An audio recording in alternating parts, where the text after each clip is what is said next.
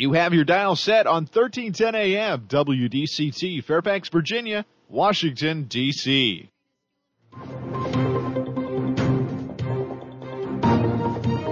워싱턴과 미국 그리고 세계의 흐름을 짚어보는 라디오 워싱턴의 시사 토크쇼 워싱턴 전망대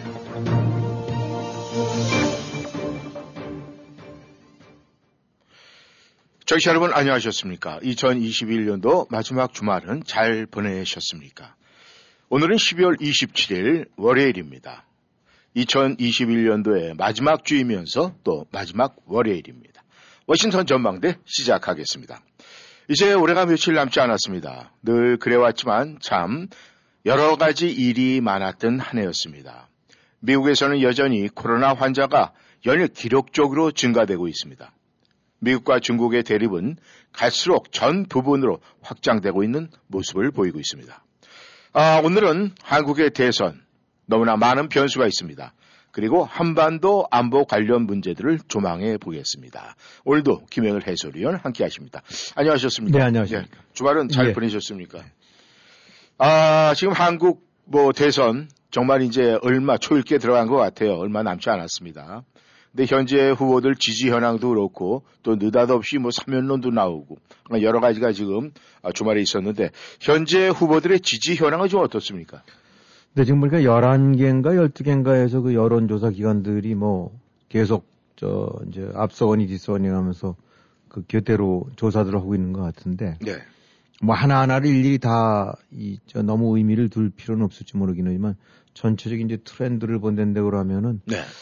그 윤석열 후보가 당선되고 나서 한 한동안 그 굉장히 이른바 그 컨벤션 효과라고 그래갖고 그저 그 지지율이 이제 계속 그 상승하는 효과를 누렸었대는데 네네. 그 당시에는 한 11개, 12개 하게 되고 나면 거의 11대 0 혹은 음. 11대 1 네. 뭐 이런 정도쯤으로 해서 어, 그 편차는 다를지 모를지언정 기본적으로는 다 야당 후보가 앞서고 있는 네. 심지어는 막 두 자릿수까지 차이가 나고 있는 것이 이제 그때 눈에 두드러졌을 때라는데 네. 지금은 그런 부분들이 다 싹 지워져 버리지 않았는가. 음. 그래서 11개인가 이렇게 보게 되고 나면 한 두세 개 정도 이재명 후보가 앞서고 네. 또 두세 개 정도 윤석열 후보가 앞서고 나머지는 뭐 0.12, 뭐 0.2, 0.3% 정도 차이로 해서 별로 의미 없는 음. 백중세. 네. 그러니까 지금 여야 후보 간에 아, 말 그대로 그냥 저기 저 간발의 차이로 서로 선두 앞서는 것이 엎치락뒤치락 뛰는 네. 그 다음에 나머지 부분들은 대체로 어 그야말로 타이를 이루는 좀 이런 그 백중세가 지속되고 있는 것 같아요. 그러니까 음. 추세로 봐갖고는 아 이제 윤석열의 어떤 그 다미넌트했던 그런 분위기가 음. 아, 이제 꺾이고 치고 올라와서 백중세로 되고 나니까 흐름상으로 봐서는 이재명 후보 쪽이 어, 결코 나쁘지 않다고 봐야 되겠죠. 네. 어, 뭔가를 이제 통상들 경기에서는 보게 됐을 때 앞서는 것도 중요하지만 이렇게 뒤쫓다가 이제 이른바 이제 그 여론조사 이제 골든 크로스라고 하는데 네. 지지율이 예, 서로 이제 바뀌는 음. 어, 그 우열이 바뀌는 이제 이런 식인데 이재명 쪽으로 봐서는 골든 크로스를 맞았다라고 할 수도 있고 네네. 이제 윤석열 쪽으로 봐갖고는 쭉 그 안정적인 내지 상당한 지지세가 이제 백중세로 돌아서거나 약간 열세가 나오는 것도 있고 그러니까 네. 아, 굉장히 이제 다급하게 쫓기고 있는 쪽이라고 아, 전체적인 흐름을 봐야 될 것 같습니다. 네. 아, 그런데 이제 이것이 뭐 히든 카드가 될런지는 잘 모르겠습니다만은 문재인 정권에서 그간 굉장히 많은 정치인들이 요구도 했고 또 일부 국민들의 얘기도 있었고 이 박근혜 사면 뭐 이야기가 항상 네, 있었던 건 사실입니다만은 그렇죠. 이 정치권에서 또 청와대 쪽에서는 뭐 일절 뭐 그거에 대해서는 뭐 답변도 없었고 무자르듯이 잘라버렸었는데 그동안 이 박근혜 사면 거부해 오다가 갑자기 단행이 됐어요. 근데 그 배경은 분명히 석연치가 않습니다만 어떻습니까? 네, 이제, 이제 우리들 입장에서 이제 갑자기 단행인데 아마 속으로 끊임없이 저울질을 해왔겠죠. 네. 아, 기본적으로는, 어, 다시 자기 재임 중에 아, 끝까지 풀어놓지 않고 나간다는 것이 아마 우선은 기본적으로는 크게 부담이 됐을 겁니다. 네. 어, 그런데 이제 본인도 겁날 거예요. 정권 네. 어떻게 바뀔지 모르는 거에 따라서 아, 자기의 이제 미, 그, 또, 또 다른 이런 그 박근혜 같은, 아, 저, 그런 길을 가게 될지. 네. 음, 그래서 어떤 식으로든 이제 그거를 매듭은 풀려고 했었을 텐데, 아, 그거를, 어, 또 혼대는 것 자체도 어떻게 되거나 하면 내부적으로 이른바 열성, 이제 촛불, 저 추종자들, 네. 이런 어떻게 이제 부담도 돼 있었겠죠. 그러나 일단 대충들 짐작하고 있었던 건 어쨌든 그 청와대를 떠나기 전에는 어떤 식으로든 어 이제 그렇게 매듭을 짓고 나갈 거다 라고 네. 생각을 할 거고 그동안에 이리저리 뭐 노했었던 거는 그야말로 일종의 이제 그런 긴장 그런 유발 효과를 하기 위한 이제 뭐 그런 거라는데 기본적으로는 이제 때를 노리고 있었을 겁니다. 근데 네. 여기서 이제 같이 이번에 얹혀진 것이 결국 이제 한명숙이라는 사람, 그 다음에 이석기, 네.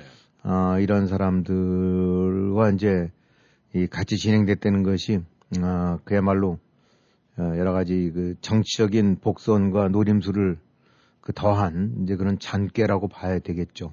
네. 한명숙이라는 사람은 뭐 노무현 뭐 데모, 노무현 이제 추종파들 입장에서는 데모라고 운동권의 데모라고 어쩌고 하는데, 아, 데모가 아니라 대데모가 된다 하더라도 그 명시적으로 그 어떤 형법상의 그, 그 죄를 고스란히 진 부분, 네. 아, 이 부분은 대법원에서 유죄 판결이 확정됐고, 아, 또 그래서 이제 출소까지 저 했습니다만은, 네. 그건 움직일 수 없는 범죄 사실인데, 네. 아, 그걸 어떤 식이든 뭐 억울하다는 뭐 어떤 이름으로 해갖고, 아, 이 결국은 그 다시 이제 복권을 시키는 네. 이것이 이제 아, 소위 추종파 전체에 관한 하나의 그 약속이자 메시지라고 봐야 되겠죠. 그거를 음. 이제 문재인이 마무리를 하고 가야 된다. 네. 어, 왜냐하면 어느 누구도 그건 해줄 만한 사안이 아니니까. 그다음에 이제 우리가 잘 아시다시피 내란 선동위원회 이석기 전 의원 같은 경우 이 참 누가 뭐래도 용서할 수 없는 그런 죄를 저지른 어, 이제 그런 사람인데 네. 결국은 어 이제 이석기 같은 경우는 뭐 여러 가지 저거 있긴 합니다만 이제 이- 이른바 지금 이제 문재인 정권의 출발에 어찌든 간에 그 좌파에서 많은 기여를 했다고 자임할 수 있는 이제 민노총, 네. 민노총이라는 쪽에서는 아주 이제 이석기 사면이라는 이런 부분이 가장 강력한 요구사항 중에 하나였거든요. 음. 어, 노조가 노조가 아닌 노조 문제가 아닌 정책인 사안을 요구한다는 것 자체가 아, 그렇긴 한데 어쨌든 간에 다음 선거를 앞두고 지금 민노총의 코에 끌려다니고 있는 꾀에서 끌려다니고 있는 거나 다름없는 문재인 정권 입장에서 아 그야말로 지난 대선에 대한 외상값을 치르는 거로 봐야 되겠죠. 음. 그래서 이석기는 풀어주지 않을 수가 없는 아, 이런 식인데 근데 이제 이렇게 이 송래야 한명숙이랑 이석기만 풀어줬으면 제일 좋을지 모르긴 하지만 그야말로 이제 끼워넣기라고 봐야 되겠죠. 음. 보수 쪽 내지 전반적에서 요구고 있는 이런 부분들을 수용해주는 척하면서 결국 이제 물을 타버린 거니까. 예. 그래서 아, 결국 이제 끼워넣기를 해서 같이 이제 집어넣었다고 해야 되는 거고 에, 그렇게 본다면 지금 뭐 뭐 얼마만큼 실제로 병이 이제 저기 건강 상태 안 좋을지 모르지만 건강 안 좋다는 얘기도 뭐 막 나오고 뭐 간단치 않다 그러니까 아주 슬쩍 이제 그거에 맞춰서 이렇게 해야 되겠죠. 예. 그다음에 어, 또 뭐 어쨌든 이번 사면이라는 것이 사실은 큰 정치적인 이슈이기 때문에 네네. 아, 이른바 이제 다른 이슈들을 잠시 혹은 상당 기간 에, 확 잡아먹고 글로 쏠리게 하는 효과도 있다고 봐야 되겠죠. 예. 지금 이재명 쪽 같은 경우가 그 대장동에 관해서는 끊임없이 아, 이제 그 후폭풍에 지금 저서 자유롭지 못하고 예. 그다음에 그 아들내미 뭐 이렇게 해서 무슨 노름 뭐 이런 성매매 이런 얘기도 있는데 한참 하다가 사실은 이런 이슈 딱 나오고 나니까 뭐 다들 걸로 또 쏠려갖고 예. 뭐 그런 부분들 또 그야말로 블랙홀처럼 덮여버리는 거 아닙니까? 네. 아 그러니까 우리 입장에서는 배란간 튀어나온 것 같긴 하지만 이 꾼들 정치꾼들 입장으로 봐서는 끊임없이 이 카드를 언제 어떤 식으로 또 일석이조가 아니라 일석사조 오조로 활용할 여지를 노리고 있다가 아, 지금 이제 카드를 해갖고 여기는 또 물론 이제 나중에도 설명드리겠지만 야당 분열 같은 그런 여러 가지가 그가 또저 같이 들어있는 포석이고 그러니까 예, 예. 그래서 이런 거를 진행하는 거 보게 되고 나면은 이 사람들이 참 머리가 좋다는 저, 지난번에도 그런 식으로 했습니다만, 우리가 이런 이 인간들 하게 되고 나면 너무 좀, 저, 저기, 격하게 들을지 모르니까 human이라고 했지 않습니까? 이 예. this human들 참 보게 되고 나면 음. 머린 좋은 것 같아요. 예. 이 노림수라든가 전략 이런 것들, 아, 그래서 이 그런 류의 이런 걸 쭉 구비하고 이렇게 대응하는 거 보게 되고 나면은 지금 그 보수 야권에서 이렇게 하고 있는 철부지들과는 한 단계가 다른, 음, 어쨌든 상당히 고난도 정치 게임을 이 정치꾼들이 다시 또, 아, 카드를 던진 것 같아요. 네. 아, 그 문제가 이 대선판에 분명 변수가 될 만한 것은 분명한 사실인 것 같습니다. 그렇죠. 왜냐하면은 근데 이제 일반적으로 많은 국민들이 생각을 할 때는 이 박근혜 사명 같은 경우에는 어, 여권보다는 야권의 혼선을 주기 위한 뭐 그 의중이 바로 나타났다 이렇게들 표현들을 하고 있는데 지금 그 윤석열 후보 쪽에 뭐 미치는 영향이 지금 눈에 뭐 두드러지게 보이는 건 있습니까? 근데 이제 윤석열 후보 쪽 입장으로 봐갖고는 박근혜라는 존재가 참 굉장히 큰 부담이죠. 네. 우선 박근혜를 잡아놓은 거나 다름없으니까. 예. 음, 잡아놓고 뜬 거고, 결국 오늘의, 물론 이제 중간에 검찰총장 당시 이제 청와대가 밀어붙이고 해서 결국은 그런 일이 벌어졌습니다만 그 이전, 내는 바로 오늘의 입장, 저 위치에 이르게 된 것이 사실 또 박근혜 때문이거든요. 예. 그러니까 스스로 박근혜를 잡아나는 일에 청대를 맨 입장에서 그거를 부인할 수도 없고, 그거를 부인하자니, 아, 뭐, 뭐, 잘했다고 할 수도 없고, 어, 왜냐면 잘했다 안 되면 지금 어차피 박근혜가 보수의 일각에 분명히 한 몫을 차지하고 있는데, 음. 거기 보수 전체를 다 지원을 받아도 시원찮은 상태에서 그것도 안 되지 않습니까? 예. 그러니까 참 계륵이라고 해야 될까 뜨거운 감자라고 해야 될까라고 봐야 될 것이 이제 어 저거 이 윤선영의 입장이었는데 예. 결국 이제 박근혜는 존재 자체가 보수 세력 전체를 결집시키는데 플러스 윤이 될 수도 있고 때로는 부담도 줄 수 있다는 측면에서 참 윤석열로 봐서는 어떻게 대응해야 될지가 좀 난감한 상태입니다. 네. 그런데다가 이제 지금 계속 감옥에 있다. 벌써 한 해, 한두 해도 아니고. 아, 이렇게 된다면 감옥에 있다는 것 자체도 사실 또 굉장히 부담이에요. 네. 어, 그거를, 어, 어차피 이, 지금 또 바깥에 있는 거랑은 또 이 단순하게 이 저기 정치 활동을 재개 안 하면서 밖에 나와 있는 것과 현재 이제 옥중에 있다는 것도 큰, 그것도 역시 또 부담이거든요. 네. 그래서 이래저래 어, 굉장히 이제 부담이 되는 요인인데 어, 어차피 지금 윤석열 입장으로 봐서는 영남권의 어, 지지가 절대적으로 필요한 데고 음. 어, 거기서 영남권 중에서도 이른바 이제 그 태극기파 그다음에 약간 이제 중도 성향의 보수파가 다 같이 섞여 있는데 태극기파를 포함해서 보수 성향만큼은 다 끌어내야 될 윤석열 입장으로 봐서는 나와도 그렇고 안 나오는 안 나온 대로 더 그래서 이제 나오게 되니까 부담은 좀 덜었다 할 여지는 있습니다 분명히 네. 박근혜라는 부담에서 일단 그래도 그 감옥에서 나오게 되고 나면 사람이 심적 부담이 좀 그런 덜어질 수 있긴 네. 한데 근데 이제 이렇게 나오게 되면 박 감옥에 있을 때랑 감옥 밖으로 나와서 이제 어떤 활동이 재개되고 나면은 어떤 형태로든 그 또 하나의 그 어떤 태풍의 눈이 눈과 같은 그 태풍이 아 허리케인이 될지 아니면 단순 그냥 열대성 어, 비바람이 될지 모르긴 하지만 분명히 이제 하나의 어떤 그 시가 거길 중심으로 움트는 거거든요. 음. 그런데 그동안의 이 태극기파 이른바 이 이런 이런 쪽 부분들이 보수의 또 하나의 축이었음에도 불구하고 이제 중도 외연 확장하는 입장으로 봐서는 부담스러운 요인들이었는데 네. 이제 이런 사람들이 박근혜라는 하나의 핵을 중심으로 해서 다시 또 움직일 수도 있고 거기서 목소리가 높아질 여지도 있는데 네. 이게 또 중도 외연 합장으로 봐서는 확장으로 봐서는 부담이 되니까 음.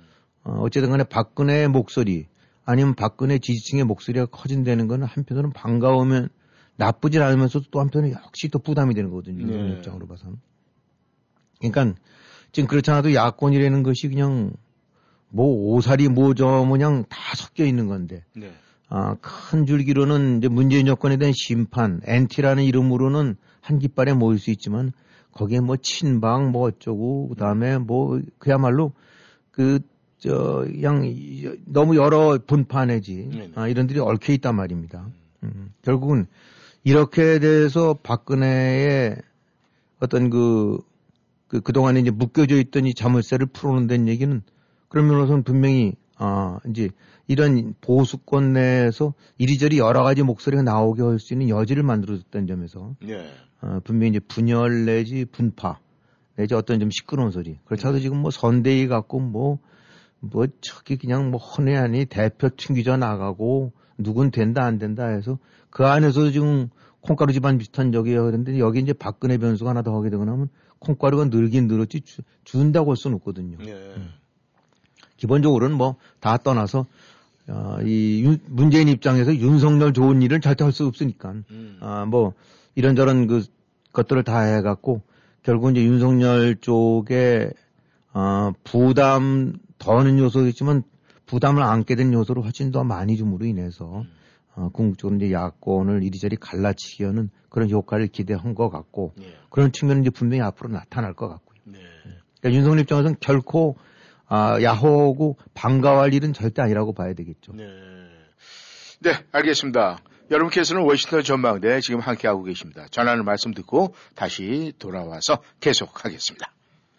지금 현대자동차와 함께 떠나세요. 가장 멋진 조건으로 현대 Getaway Sales Event. 타고 싶었던 스타일, 받고 싶었던 가격. 현대자동차의 인기 있는 모델들을 놀라운 조건에 만나세요. 2022 산타페와 소나타를 최대 48개월 무이자 할부에 90일 할부금 유예 혜택까지 특별한 오퍼로 드립니다. 기간은 1월 3일까지. 48개월 무이자는 HMF credit 승인자에 한하며 90일 할부금 유예는 HMF low APR 프로그램에만 적용됩니다. 상세 사항은 현대자동차 웹사이트를 참조하세요. 맛을 바꾸는 한 끗 차이, 좋은 품질, 정직한 가격, 프레쉬 월드, 한국 상주배 한 박스 32불 99, 알더포 organic 계란 18개 2불 99, LA 갈비 11불 99, 소불고기 5불 89, 연어 스테이크 6불 49, 껍질 벗긴 오징어 2불 79, 아리농 청정 지리산 함양 청매실 9불 99, CJ 고기 양념 소스 3불 99, 한 곳에서 one 쇼핑 가능한 프레시월드에서 크리스마스와 연말 음식을 준비해 보세요. Challenge to succeed. Columbia College.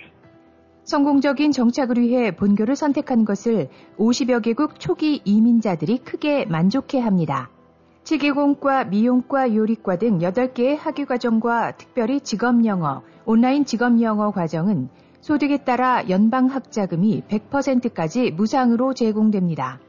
당신의 선택이 평생을 보장합니다. Columbia College. Call 703-206-0508. 703-206-0508.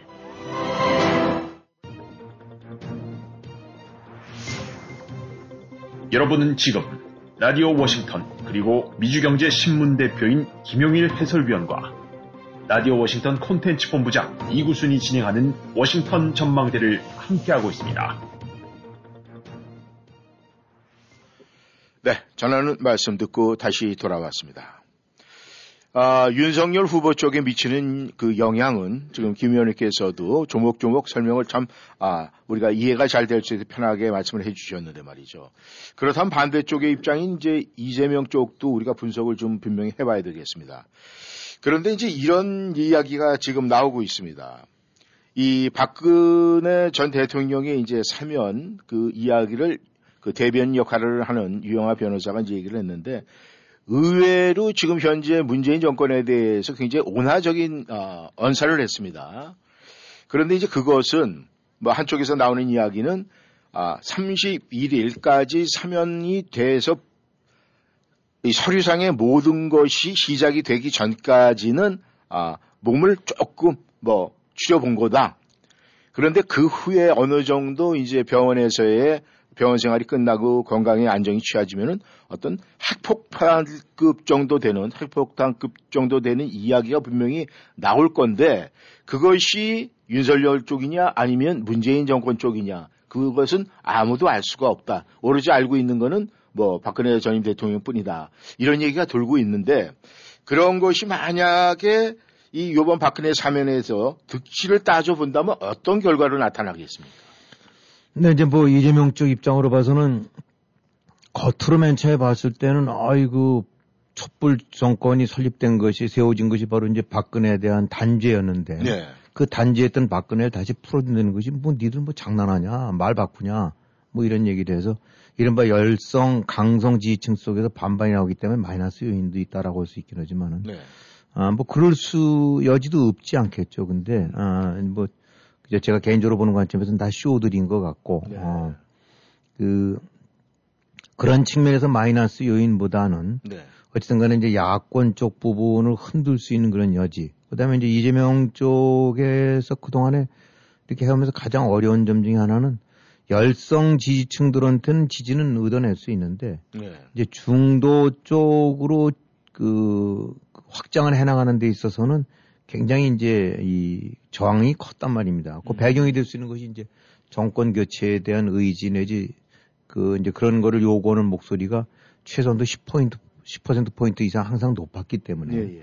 윤석열 지지로 다 가지는 않지만 마음한구 속에서 일단 정권은 바꿔야 된다라는 쪽 부분들은 분명히 많은 게 사실이거든요. 네. 그것이 아름아름 중도층이라고 할 수 있는데 네. 이쪽에 대한 확장성 부분이 늘 어, 이제 한계가 있었더랬는데 어, 그런 점에 있어서는 이제 풀어줬다 박근혜를 그런 얘기는 이른바 이 괘씸하고 불쾌하게 생각하는 그런 열분 어, 이제 그런 그런 의식을 가진 중도층들 네. 어, 이런 쪽 부분에 있어서는 뭐 하여튼 그 부분은 그래도 됐네. 음. 라는 느낌을 줄 수 있으면서 뭔가 중도 확장해 갈 수 있는 다가갈 수 있는 여지를 줬다는 점에서 그건 이재명 입장으로 봐서는 이제 플러스 요인이 될 것이 있다고 봅니다. 네. 그 다음에 정권 교체 여론이 굉장히 높은 부분은 네. 그거는 이재명이도 이제 항상 문재인 정권과는 차별을 안 할 수가밖에 없는데 네. 그런 점에서 이제 박근혜 그렇게 얘기되는 것 중에 하나가 도대체 박근혜가 무능한 건 사실이지만 저렇게 몇 년씩을 감옥에 둘 만한 일이냐 음. 따지고 보면 나라 말아먹고 그 나라를 위한 병들게 한 것은 문재인 정권이 백배는 더한데라고 네. 생각하는 사람들 많거든요. 네. 네. 그 사람들 입장에서 어쨌든 투옥 상태에서 벗어났다는 얘기는 그런 결을 조금 삭힐 수 있다는 점에서 음. 그것도 역시 아, 박근혜를 풀어주는 부분들은 아, 결코 마이너스 요인이 아니다. 저항감을 완화시키는 거니까. 네. 그래서 단기적으로 쇼업으로는 어, 뭐 이리저리 지지층 내부에서 반발이 있어서 뭐 저울질을 해야 되는 것 같긴 하지만 아, 그렇진 않은 것 같고 네. 어, 일종의 이제 그런 좀 더 큰 쪽으로 봐선 어, 분명히 이재명 쪽으로 봐서는 미치지 않는 장사로 봐야 될 것 같고 네. 아까 말씀하셨던 이제 박근혜의 메시지가 과연 뭐가 나오느냐 네. 어, 지난번에 이제 총선 때 같은 경우에는 어, 좀 그래도 아름아름 야당을 중심으로 해서 잘 됐으면 좋겠다라고 했는데 결과적으로 봐서는 뭐 별 효과는 없었거든요. 예, 예.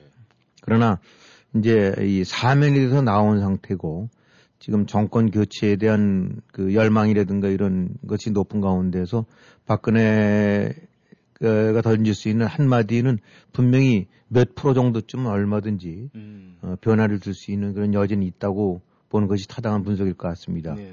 근데 아시다시피 이제 아- 시작 때도 말씀드렸었지만 지금의 양 후보 간의 격차라는 것이 뭐 10%뭐 이런 포인트 차이가 나는 것이 아니라 네.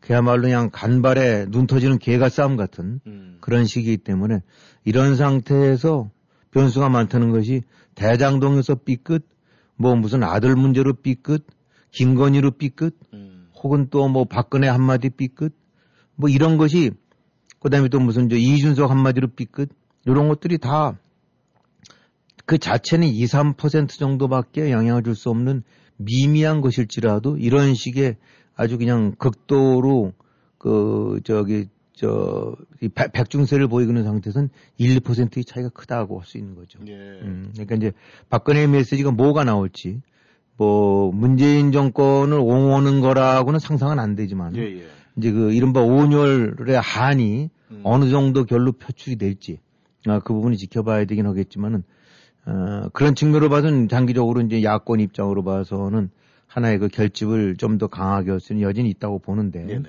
아, 지금 뭐 그 이제 출감 때 뭐 이제 뭐 문정권에 뭐 감사한다라고 얘기해서 조금 낯설게 느껴졌더랬어요. 예.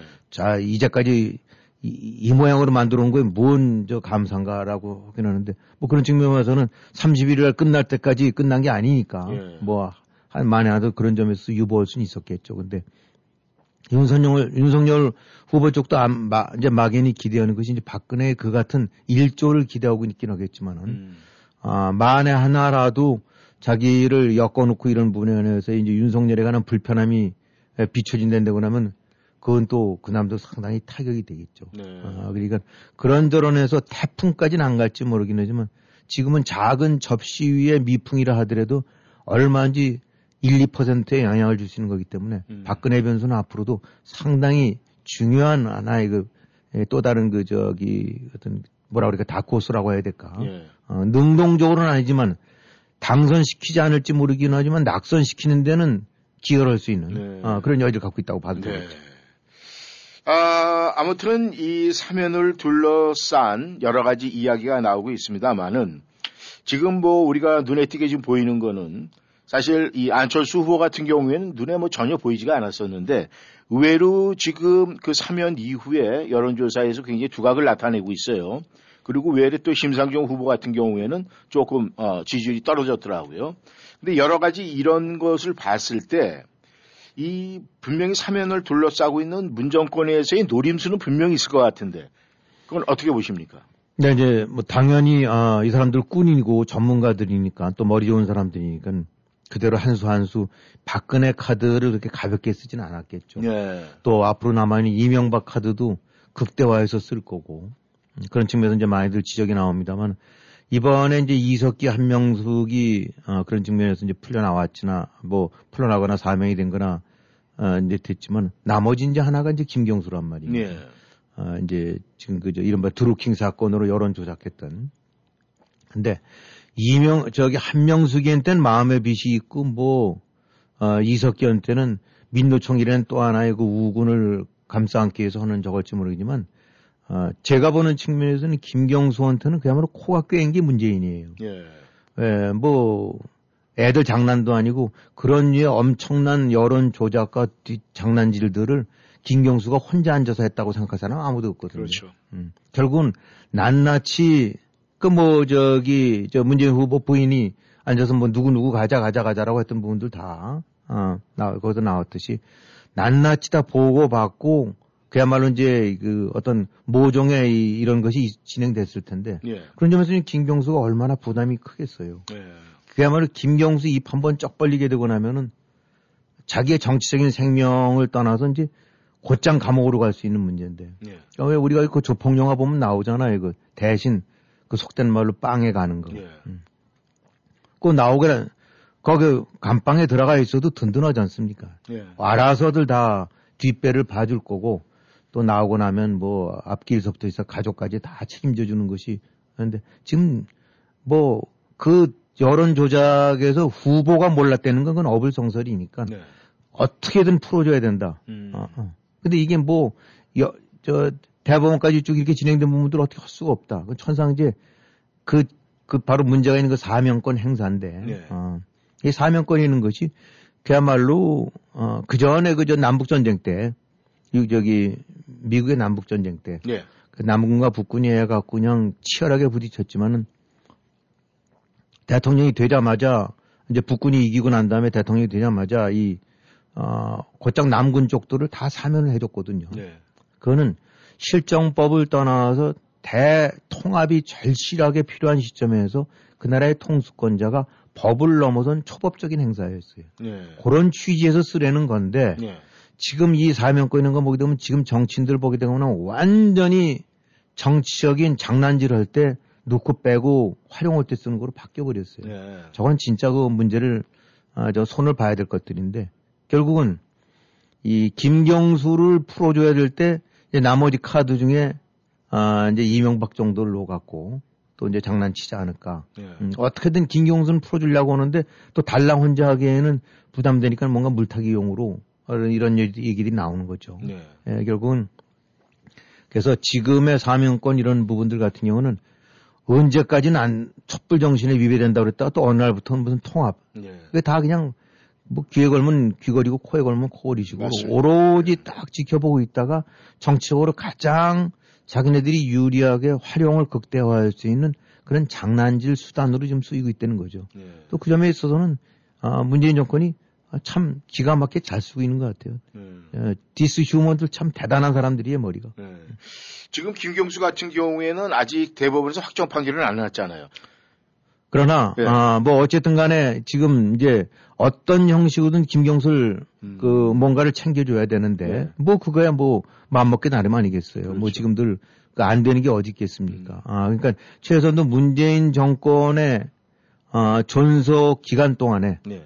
아, 그것이 하루 전날이라 할지라도 음. 풀어주고 가야지. 음. 어, 그래야 입막음을 또 시키겠죠. 네. 어, 그 나름대로 다음 정권 때 아마 이재명이랑 이리저리 하면서 가장 큰 딜 중에 하나는 앞으로 김경수 확실하게 챙겨줘서 차기를 키워줘라라는 뭐 음. 그래서 조건부 그래야 우리도 같이 이 친문 쪽에서 너를 민다라는 뭐, 뭐 이런 게 있지 않을까 생각하는데 이건 뭐 전혀 상상이긴 합니다만 네. 아, 그, 굳이 뭐 내막을 하나하나 다 문서로 저 혼자 않다 하더라도 앞뒤 좌우를 보게 되고 나면 아, 문재인이 가장 큰 짐을 짓고 큰 빚을 지고 가장 부담을 가진 거는 딴 게 아니라 김경수라고 봅니다. 예. 보통 이제 옛날서부터 볼 때 선왕들이 말이죠. 이 군왕들이 이 정사와 야사를 갖다가 비율을 적당하게 잘 맞춰야 된다고 그러는데 이 문정권에 들어서는 한 90%의 야사가 10%의 정사를 누르고 있는 것 같아요. 그런 생각 안 드십니까? 네, 이 뭐, 이 정사가 있는지 모르겠어요. 아, 10%도 굉장히 후하게 주신 것 아, 같은데. 그렇습니까? 네. 워싱턴 전망대 여러분 함께하고 계십니다. 전하는 말씀 듣고 다시 돌아오겠습니다. 부동산 상담은 빠를수록 좋고 많이 할수록 유익합니다. 교포사회와 30년을 함께해온 태평양 부동산은 역사와 전통으로 신뢰를 만들었습니다. 주택 매매, 렌트, 관리와 commercial 거래까지 주저 마시고 무엇이든 문의하세요. 특별한 거래의 기술과 전문성으로 고객에게 다가갑니다. 부동산 상담, 빠를수록 좋고 많이 할수록 유익합니다. 703-266-3828 부동산 관련 무엇이든 물어보세요. 703-266-3828 태평양 부동산 걱정 뚝, 안심 up. 언제나 고객과 함께하는 믿을 수 있는 이신욱 공인회계사. 이신욱 공인회계사는 조지 워싱턴 회계학 석사 및 시카고 대학 MBA를 졸업했으며 고객이 보지 못한 부분까지 챙겨드립니다. 세금 보고는 이신욱 사무실에서 하세요. 상속, 보험, 은퇴, 교육 등 고객 재정의 모든 것도 이신욱 공인회계사가 함께합니다. 전화번호 1888-737-0001. 언제 어디서나 이신욱 회계사. 불면증으로 고생하세요. 타즈 잠도깨비 베개는 괴로운 밤, 피곤한 아침을 바꿔줍니다. 건강한 꿀잠을 돕는 타즈 잠도깨비 베개는 국제 화장품 원료 제품 자성질 광물이 가득가득 들어있어 사용 후 하루하루가 편하고 인생이 달라집니다. 잠을 잘 때 편하게 자는 것은 복입니다. 삶의 질이 달라지는 타즈 잠도깨비 베개. 흑은모, 안대, 방석 지금 당장 사용해보세요. 웰빙모아에 있습니다. 안한대점 703-256-5500 센터빌점 703-830-7755 웰빙 모아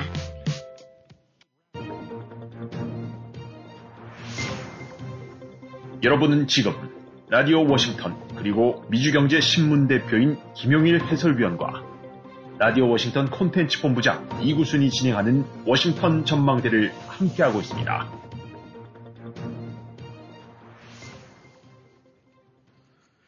전하는 말씀 듣고 다시 돌아왔습니다. 지금 한국에서의 대선 문제도 굉장히 큰 이슈고 우리 국민 여러분들에게 큰 관심을 갖고 있지만은 이 사실은 대한민국의 국방력 어디까지 왔나 이것도 굉장히 중요한 문제 중의 하나입니다. 그런데 아, 종전 선언을 두고 전 주한 미군 사령관이 한국군의 전력 솔직히 뒤떨어진다. 우리가 설마 설마 했던 그런 이야기인데 왜냐하면은 이 북한군의 국방력이라는 것은 뭐 전 세계 나라에서도 뭐 이것저것에서 워낙이 인정을 많이 했기 때문에 우리가 그냥 대충 뭐 핵 문제만 봐도 그렇고 우리가 인정을 했는데 그렇다면 거기에 대항하는 대한민국 국방력은 어떤가 굉장히 우리가 관심이 있었습니다. 우리가 뭐, 뭐 이긴다 진다 뭐 여러 가지 국민 여론도 있었는데 이 주한 미국 사령관이 한국군 전력이 솔직히 뒤떨어진다 이런 평가를 했어요. 네. 이거 지금 대단한 얘기 아닙니까? 이 사실 그냥 그 가슴이 덜컥 내려앉는 소리죠. 예. 음, 이 과거에 어떤 그런 전례가 어떤지는 잘 모르긴 하겠습니다만 사실은 이제 바로 주한 미군 사령관을 지냈던 사람이 어떤 식으로 이렇게 얘기를 꺼내내는 건 참 이례적인 얘기라고 봐요. 예. 음, 이 통상 이런 부분들이 있다 하더라도 이제 우회적으로나 아니면 완곡하게 아, 이렇게 돌려서들 하는데 네. 어쨌든 간에 여기서 이제 요체는 특히 미, 북한의 이제 탄도미사일이라든가 그 다음에 장사정포를 포함한 이제 그 이제 포병 전력, 네. 그 다음에 아 이제 고체 연료식을 포함한 그런 대륙간 탄도, 그 다음에 잠수함 SLBM 같은 거 탄도 미사일, 예, 예. 이런 또 순항 미사일도 좀 나오고 있고 이런 모든 것들이 어, 단순하게 핵 비대칭이라는 핵 외에도 굉장히 많이 증강이 돼 갖고 음. 한국군이 이거를 커버하고 따로 자, 저거기에는 여러 가지 이제 부족한 점이 많다는 거를 이 다름 아닌 미군 군사 최고 현장 책임자 입장에서 나온 거니까 네. 아, 저, 저 한국에 있는 절대로 이제 지나쳐들을 말들이 아니죠. 아, 외교적으로는 이례적으로 봐야 되긴 하지만 중요한 건 이제 뼈 아픈 진단이 나왔다는 거. 네. 그다음에 동시에 이제 중국의 한국 방공 그 식별 구역에 네. 아, 이 침투 저기 무단히 침범 같은 경우가 300% 정도 늘었다니까. 음. 사실 우리가 그동안에 대만이 수시로 그 중국에 의해서 방공 식별 구역이 아, 침탈당했던 얘기는 들어왔었지만 한국 같은 경우는 거의 뭐 나오지도 않았거든요. 음. 그러니까 아, 이것저것 다 이제 연장선상이라고 보는데 중국에 대해서 그냥 굽신굽신 오고 있는 문재인 정권 입장에서는 아마 그런 부분들도 별로 오픈도 안 하는 것 같은데 음. 결국은 주한미군 사령관을 지냈던 사람 입에서 어, 중국의 변수가 굉장히 한반도의 부담이 커졌다. 네. 영향력이라든가 음. 어, 그러면서 여기서 이제 지나칠 수 없는 얘기는 이제 이 주한미군의 존재가 말을 또 뒤집는 데인데 그러면은 북한에 대항해서뿐만 아니라 이제 북 중국에 대해서도 뭔가 이런 부분들을 염두에 둬야 한다는 얘기도 들릴 수 있으니까 네. 아, 눈에 안 보이지만 상당한 개념상의 변화가 있는 여지도 있다는 거죠. 네. 어찌든 간에 중요한 거는 그 핵은 더 말할 것도 없고 재래식 전력에 있어서도 어, 한국군이 안고 있는 그 가지고 있는 이제 전력이라는 것이 우리가 기대하고 있는 것만큼은 훨씬 못하고 뒤떨어져 있을 때는 이런 진단이 나왔다는 거 네. 이런 부분도 정말 아 굉장히 그 부담스러운 그 평가가 아닐 수가 없죠. 네. 아, 그런데 이제 요즘에 그 계속 그 종전선언, 뭐 한국 정부에서는 계속 지금 얘기가 나오고 네. 있습니다. 흘러나오고 있는데, 그런데 이런 이야기를 뭐, 솔직하게 자기가 표현을 하면서 이 종전선언에 대해서도 굉장히 부정적인 입장을 밝혔어요. 네, 이 부분도 굉장히 좀 이례적이라고 봐야 되겠죠. 어, 물론 종전선언은 곧 군사 안보와 연결되는 문제이기 때문에 군사령관을 지낸 사람으로서 당연히 이제 할 수 있는 얘기긴 한데 네. 그래도 엄밀하게 얘기된다면은 군과 또 외교나 이런 부분은 분명하게 이 또 약간의 그 어떤 구별이 돼 있는 상태이기 때문에 네. 군사령관이 어, 물론 이제 전직이기 때문에 또 가능했겠지만 전 바로 직전까지 했던 사람이 네. 어, 이제 한국의 한국 정부가 지금 그냥 그 난리를 치면서 추구하고 있는 네. 어, 매달리고 있는 그것에 관해서 부정적인 얘기를 했다는 거는 그것도 역시 참 굉장히 이례적인 얘기입니다. 근데 네. 동시에 이제 거기서 우리가 참 그 흘려들을 수 없는 얘기가 바로 그 워딩이 그 자기가 갖고 있는 의무는 이 종전 선언을 하면서 뭘 얻으려는지가 명확하지 않다. 음. 아, 도대체 뭘 추구하려고 이거를 이렇게 그 난리를 치는가라는 네. 이제 그런 얘기인데.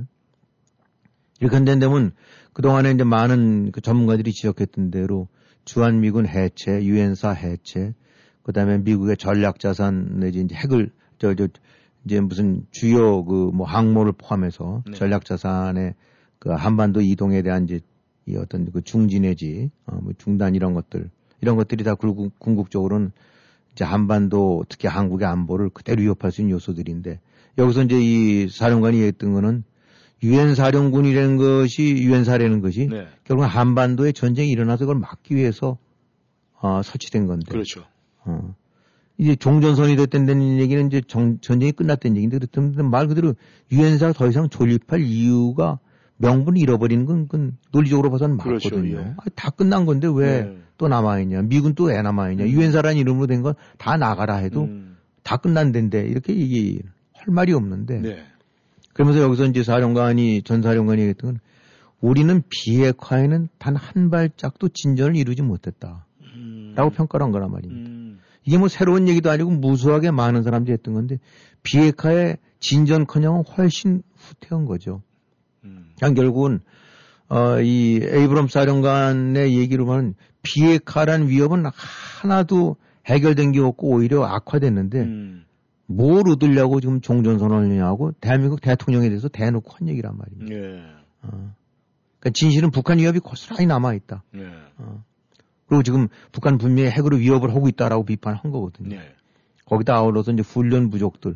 뭐 좀 보니까 이리저리 북한 눈치 보고 오느라고 훈련들도 안 하고 아니면 줄이고 컴퓨터 시뮬레이션 같은 것 좀 해갖고 그야말로 거미줄 쳐져 있는 군대나 다름이 없는 게 아닌가 싶어요. 예. 어, 이 그야말로 훈련이 없는 어떤 군대라는 것이 그게 군대인지 음. 어, 이런 것들을 다 자초한 건지 문재인 정권인데 결국 이런 식으로 본다고 그러면은 어, 여러 가지 형태, 여러 가지 관점에서 종전선언의 문제점들이 지적이 됐습니다만은 무슨 학자라든가 뭐 어디 싱크탱크 전문가의 비중과는 달리 네. 바로 주한 미군의 총 책임자로서 어, 대한민국과 한반도의 상황을 가장 뚜렷이 꿰고 있는 음. 또 실정 그것이 단순하게 이론이 아닌 현장에서 이 주한미군 사령관이 또 한국의 전력이 아, 생각보다는 간, 시원찮다. 네. 또 동시에 이 종전선이라는 것 자체가 그야말로 아- 종 목적 추구하는 바를 알 수 없는 이거 말 뒤집으면 되면 헛소리다라는 건데 네. 아, 이런 부분들이 이런 진단을 내렸다는 거. 아, 그럼에도 불구하고 지금 문재인 정권은 나머지 뭐 어떻게 그 기간 동안에 이제 하기 위해서 온갖 지금 이리저리 이제 장난질을 치고 있는 것 같은데 어, 그런 와중에 에, 바로 이런 어, 가장 현장 실무에 있었던 사람이 평가 내렸다는 거 이거 절대로 간단히 들어서는 안 될 일이라고 생각합니다. 네. 한국을 둘러싸고 있는 뭐 대만도 그렇고 일본도 그렇고 중국도 그렇고 뭐 북한이야 뭐 저희하고 맞대고 있으니까 지금 그런 문제 참 우리가 어떤 식으로 해결을 하고 어떤 식으로 우리가 앞으로 끌고 나가야 되냐는 뭐 자명한 사실인데 말이죠. 이 근래 들어서 이 한국하고 또 일본 자위대 국방력이 사실 만만한 국방력은 아닌데 어쨌든 이 근래 들어서 한국과 일본이 서로 분명히 확실하게 다른 길을 갖고 있는 건 분명한 사실인 것 같아요. 네, 그런 것 같아요. 어, 그러니까 그래도 이제 뭐 최소한도 일본과는 그 상내적으로는 참 거부감이 많은 그런 관계긴 하지만은 민주라든가 자유 혹은 자본주의라는 측면에서는 어, 같이 이제 이 더불어서 갈 수 있는 나라였고 네. 또이 북한이라든가 러시아라든가 중국 과는 이런 이제 그 저기 공산 체제에 대항할 수 있는 큰 이제 안보 동맹으로서도 네. 어 이제 같이 역할을 할 수 있는 그런 거였는데 그런 한국과 일본이 어, 분명히 다른 길을 특히 이제 문재인 정권 들어서 아주 이제 다른 길로 가고 있는 것 같아요. 네. 예. 지금 우선 우리가 좀 주목해야 될 부분들이 아 일본입니다. 일본에 대한 얘기들은 뭐 많이 소개도 안 될 거고 일본 했다면 무조건 이제 핏대 나 올 핏대부터 올리고 무조건 죽여야 된다, 잡아야 된다라고 하는데 지금 일본이 그렇게 간단하게 작은 나라도 아니고 어, 어마어마하게 에, 막강한 나라 어떻게 보면 일본을 가장 그 저평가하고 있는 나라가 한국일 수도 있는데 네. 그 평가 자체를 뭐 뭐라고 하는 건 아니지만 현실 내지 아 이런 것들은 정확히 알고 파악을 해야지 그렇지 않을 경우에는 아 그야말로 감성적 평가로 음. 그 오류를 범하는 거니까. 근데 지금 일본 같은 경우 움직임들을 보게 되고 나면 이미 뭐 어, 쿼드서부터 시작해서 그 미국과의 긴밀한 이제 안보 동맹에서 가장 그 강력한 안보 동맹으로 같은 동맹이라도 이제 급이 다른 동맹으로 바뀌어져 있는 것 같고 인도 태평양 전략에서 중국 봉쇄 전략에 있어서 네. 아, 미국과 분명히 괴를 갖춰오고 있고 그래서 미국을 중심으로 해서 하나를 본다 하더라도 지금 미국과 일본은 더욱 더 아삼육이 돼가고 있고 음. 공조 체계가 강화되고 있는데 한국은 자꾸 이제 부스러지고 떨어져 나가고 있다. 음. 어, 그 역할을 한 것이 지금 문재인 정권이죠. 지금도 하고 있고. 네. 그래서 균열과 어, 어떤 그 파열음이 나고 있는 것이 음. 그런 측면에서 이제 한국이고 네. 어, 그래서 분명히 다른 길을 가고 있죠. 근데 지금 보게 되고 나면 일본이 거기만 그치는 것이 아니라 지금 호주 같은 경우랑 이렇게 긴밀해져 가고 있는 거를 이렇게 뉴스에 나오는 거 보게 되면 참 우리가 생각하기보다 훨씬 많이 앞서가고 있는 것 같아요. 어, 그래서 지금 얼마 전에 뭐, 곧, 저, 이제 곧, 그, 조만간 이제 그렇게 저걸 한다는데, 네. 어, 일종의 방문부대의, 사공호 방문부대의 이제 지휘에 관한 협정인 뭐 원활화 협정이라는 게 있나 봐요. 네. 영어, 여기는 RAA라고 하던데, 네. 이런 거를 이제 호주랑 같이 체결을 하나 봐요. 음. 이렇게 되고 나면은, 어, 이 방문 부대들이, 이제 부대 같은 예, 경우는 예. 군 부대가 상대방 국가를 방문할 때, 뭐 휴대폰 관세 같은 것부터 시작해 갖고 무기 탄약 같은 거가 굉장히 간소화되나 봐요. 음. 그러니까 그냥 서로 친구 나라 음. 한편끼리 드나들면서 어, 이, 이제 이런 관계가 형성이 되는 거죠. 음. 그래서 이게 발효가 된다고 하면 방문도 쉬워지고 합동 훈련도 쉬워지고 음. 그냥 어깨 동무가 되는 거라고 봐야 아, 되겠죠. 그러니까 네. 일본과 호주가 그런 측면에서는 크게 이제 그렇지 않아도 뭐 여러 가지 미국을 중심으로 해서 같이 긴밀하게 엮어져 있습니다만은 음. 그거를 넘어서 개별적으로도 그러니까 여기서 이제 그 근간이 된 것은 중국에 대한 위협에 있어서 같이 공동 대처한다는 음. 그런 인식 속에서 되는 거고. 그러니까 이 호주가 이제 일본 입장으로 봐서는 최고 특급 동맹이 미국이고 음. 미국 다원과는 이제 준 동맹 음. 이런 식으로 해서 격상이 서로 되어가고 있는 거죠. 근데 여기서만 끝인 게 아니라 일본이 이 아래의 체결을 위해서 영국이랑도 지금 협상을 하고 있다고 그러고 네. 프랑스랑도 하고 있다는 거예요. 음. 그러니까 대서양권을 넘 아니 저 태평양권을 넘어서 저 대서양권 나라들과도 일본이 이른바 그 준 군사 동맹 내지 어 그야말로 군사적으로 긴밀한 이웃 관계를 형성해 나오고 있다는 거죠. 네. 여기서 이제 우리가 물어야 될 질문이 그럼 코리아는 음. 누구랑 지금 음. 딱 그렇게 하는데 그야말로 그냥 한산하거든요. 네. 어, 뭐 아무런 하고 있는 것 같지도 않고 음. 어, 결국은 이런 측면에서 일본은 그 시야나 지평이 어, 그야말로 글로벌하게 움직여 가고 또 그런 관계를 맺어가고 있는데 한국은 지금 뭘 하고 있는지 음. 아, 이런 질문을 안 들 수 없게 만들고 있죠. 지금. 네. 하여간 대한민국이 일본과의 관계 이렇게 봤을 때 저희들은 이 모양새에 굉장히 치중하는 것 같아요. 그래서 뭐 한국과 일본이 무슨 뭐 회담을 한다든가 하면 항상 뭐 일본에서 개최가 돼도 그냥 한일 회담, 한국에서 해도 한일 회담 한자가 물론 뭐 저도 한국 사람 입장에서 그게 뭐 바람직과 좋다 뭐 이런 표현을 씁니다만은 그것이 이 일본이라는 나라를 저평가하는데 이 한국인들이 저평가하는데 크게 작용을 하지 않나 생각을 합니다. 근데 문제는 말이죠. 지금 일본에 지금 말씀하신 대로 태평양 건너서 이제 대서양까지 뭐 이제 계속 이렇게 어, 영역을 넓혀간다고 그랬는데 이 한국과의 대만 관계도 있는데 말이죠. 그럼 일본하고 중국이 있는데 일본하고의 또 대만 관계는 어떻습니까? 근데 일본 입장에서 중국 당연히 얼마나 아, 비중이 큰 나라겠어요. 한국과 네. 마찬가지로. 근데 이제 대만에 대해서도 보게 되거나 한국 이 대만에 대하니까는 그냥 천양지차인 것 같아요. 아 그래요? 예, 그래서 일단은 베이징 올림픽 같은 경우에 어쨌든 일본은 명시적으로 이제 외교적 보이콧. 뭐 그거는 미국 쪽에 줄을 섰다라고 하니까 너는 뭐 그쪽에 줄 서라 나는 독립국가서 안 쓸 수 있다라고 얘기할 수도 있죠. 네. 음. 어쨌든가 하지만 그 이 그런 측면에서 이제 미국과 결을 갖추고 있고 음. 특히 대만에 대해서 보게 되고 나면은 지금 뭐 이 일본 정치권이 특히 집권당들 쪽끼리도 긴밀하게 만나는 것 같고 대만 음. 쪽에 경제인들은 더 말할 것도 없고 그 다음에 이른바 외교 국방이 같이 참여하는 two plus two 회담 뭐 이런 것들도 집권당 차원에서 하고 있나 봐요. 네. 근데 한국은 그 뭐 좀 잘 기억이 안 납니다만 무슨 저 포럼 같은 거 있었는데 그래서 대만 장관급이 연설을 내던 걸 그냥 몇 시간 전에 아마 저기 취소시켜 버렸나 봐요. 음. 그래서 대만 쪽에서 외교적 결례다라면서 이제 굉장히 불쾌하고 그러는데 네. 그러니까 한국은 그게 뭐 다른 게 있겠어요? 그저 시진핑 중국 눈치 보느라고 음. 대만과 다 예정됐던 대만 쪽 이렇게 했던 그 회담 저 회의에서도 예. 발언조차도 음. 취소시켜면 이게 이 대하고 있는 것이 진짜 결이 다른 거죠. 네. 어, 물론 그것이 꼭 일본이 잘하고 있다 이런 걸 떠나서 그러니까 이제 일본이 가지고 있는 어, 뭐 이제 그거를 저 한국어를 어느 쪽이 잘하고 못하고 뭐 일본 일본 남들은 국익을 기초로 해서 판단하니까 이제 그런 건데 네. 자 어느 쪽의 안목이라든지 아 이것이 낫냐는 측면으로 봐서는 한국은 그야말로 우물안 개구리처럼 오로지 아 이제 저 중국만 쳐다보고 있고 중국에 이렇게 굴종하는 식으로 해서 이 문제를 풀어가는데 네. 일본은 전혀 다른 격으로 간다는 얘기죠. 음.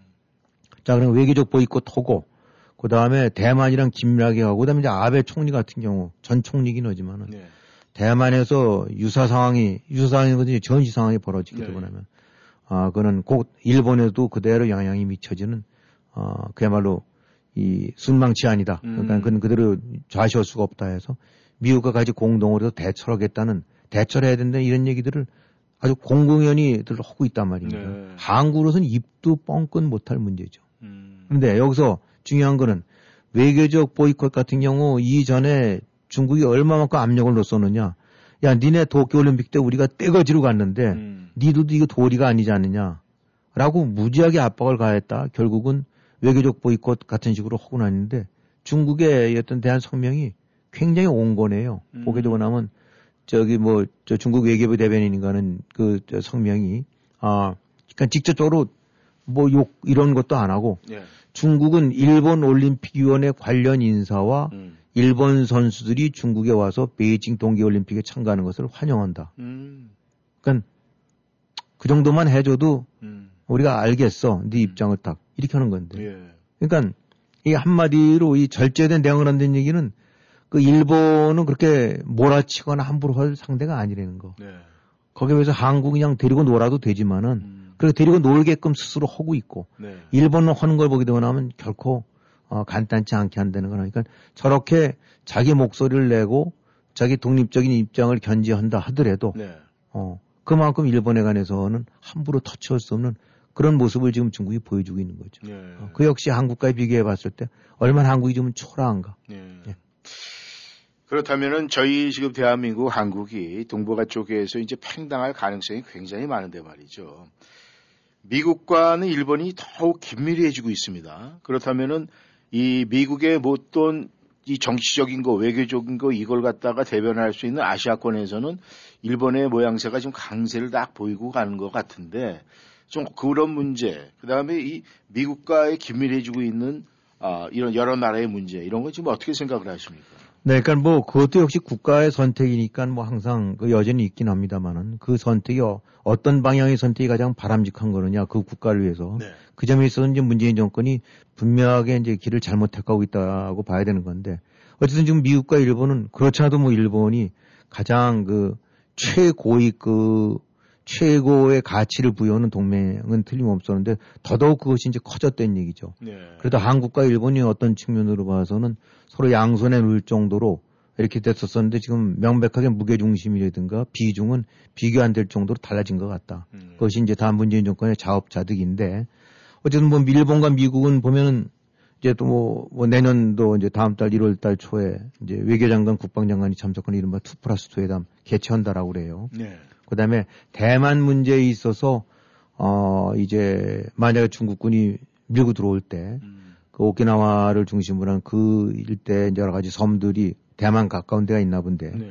거기에 이제 거점을 마련해갖고 자위대 쪽에서는 보급 내지 이런 지원을 해주고, 음. 그걸 토대로 해서 미국이 해병대라든가 이런 데서 이제 저항할 수 있는, 음. 그러니까 그야말로 한 핏줄처럼 지금 행동한다고 봐야 되겠죠. 네. 어, 그러니까 이, 뭐 한국은 저기 문재인 정권이 문재인 저 가서 호주 가갖고 어 보이콧 저 뭐 검토 안 하고 있다라고 이제 대충 결론을 내린 거거든요. 음. 우리는 그냥 중국 쪽 슬래라고 얘기한 거고 음. 이제 다들 그렇게 평가를 하고 있는 것 같고 아 즉 일본 자체는 호주 뭐 영국 프랑스 또 인도 어 그 다음에 이 오커스 뉴질랜드 이에서 이제 태평양 전역 거기서 미국과의 연계 대만 문제에서의 공동 보조, 어, 뭐 이런 측면으로 해갖고, 그야말로 전방위적으로, 어, 글로벌 국가로서의 어떤 이제 그런 안목과 그 외교 전략, 안보 전략으로서 해가고 있는데, 한국은 완전히 동방의 등불처럼 그냥 고립돼 있는, 음. 아, 지금 그런 걸 자초하고 있는 것 같아요. 예. 예, 거기서 이제 중국 쪽에 갈수록 기울어지고 있는 것 같고, 그러니까 글로벌 커녕은 지금 아태 지역서도 그냥 외톨이로 남아 있는 거다. 음. 아, 일본이 그 광폭, 그 넓은, 넓고 장대한 폭으로 군사랑 동맹화, 네. 교류를 확대하고 있는데 반해서, 아, 지금 한국의 대통령인 사람은 그, 무- 종전선언이라는 그 시료도 그 약효도 없는, 음. 어, 현실성도 없고 또 돼서도 안 될 그런 얘기만 지금 저 하고 있고, 음. 아, 그런 얘기만 이제 또 다니고 있고. 그래서 결국은 여러 가지 측면에서 어, 미국과 일본과 아, 이런 서방 동맹 쪽과는 결이 다른 길을 지금 걷고 있는 것 같아요. 네. 어, 일단 그래도 지금 한국의 정권 교체 여지도 있고 그러니까 음. 지금의 이제 소강 국면은 문재인 정권의 이제 그런 행보라든가 이런 거에 대한 어떤 그 노골적 이런 부분들이 겉으로 드러나자는 건 외교적으로는 또 물론 잘 그렇지도 않긴 하겠지만은 네. 아마 내부적으로는 이제 한국 대해서 많은 결론을 이미 내리고 있을 텐데 단지 이제 그래도 내년 2, 3월 이제 내년 몇 개월 있으면 선거가 있게 되고 나면 네. 정권 교체가 됐었을 때, 아, 또 새로운 방향이 나올 수도 있는 거니까 그런 걸 이제 관망하고 있는 게 아닌가 주변국들이 있는 것이 네. 에, 그런 측면에서 지금 이제 소강면을 보이고 있는데, 아, 결국은 이, 이런 류의 지금 사실 그 냉전 이후 한동안 그 소련과 미국이라는 두 축을 중심한 냉전 체제가 진행이 되어 오고 네. 그 이후로 이제 중국의 부상으로 해서 중국의 경제 에, 이런 측면에서 점점 점점 아, 영향력이 커지다가 근래 들어서 이제 군사 외교 쪽으로도 미국의 명백한 그 위협이 될 수 있는 식으로 부상됐지 않습니까? 예. 그러니까 이제 소련과 미국의 대결 내지 대립이 그다음에 이제 중국과 미국의 어떤 대립으로 바뀌고 있고 네. 또 그것이 지금 근래 들어서는 아주 긴박하게 움직이고 있어요. 음. 그런 가운데서 쿼드, 오커스, 아, 미국의 인도 태평양 전략 네. 이런 식으로 큰 그림들, 밑그림들이 확확 바뀌고 있는데 음. 지금 한국은 그런 점에 있어서는 아까도 말씀드렸지만 그냥 저기 함 동아시아 북쪽에서 음. 혼자서 앉아서 지금 엉뚱한 아, 이런 그 급변하고 있는 세계의 정세 음. 이 속에서 어떤 노선을 택하고 어떤 길을 가야 될지에 관해서 어, 정권 차원이 아니라 국가 차원에서는 그런 고민과 음. 어떤 대안을 만들리는가에 관해서는 영 아니오시다라는 식으로 가고 있거든요. 예. 오로지 그냥 북한 김정은 그다음에 시진핑 쳐다보면서 예속과 굴종에를 벗어고 지금도 끝까지 막판에까지 거기서 못 벗어나고 있는데 예. 아, 이번 정권 교 어, 대선 같은 경우가 뭐 누구 누구 뭐 아들 문제 뭐뭐 와이프 문제 많이 나오고 그 자체도 어, 결코 가벼운 사안들은 아닙니다만 네.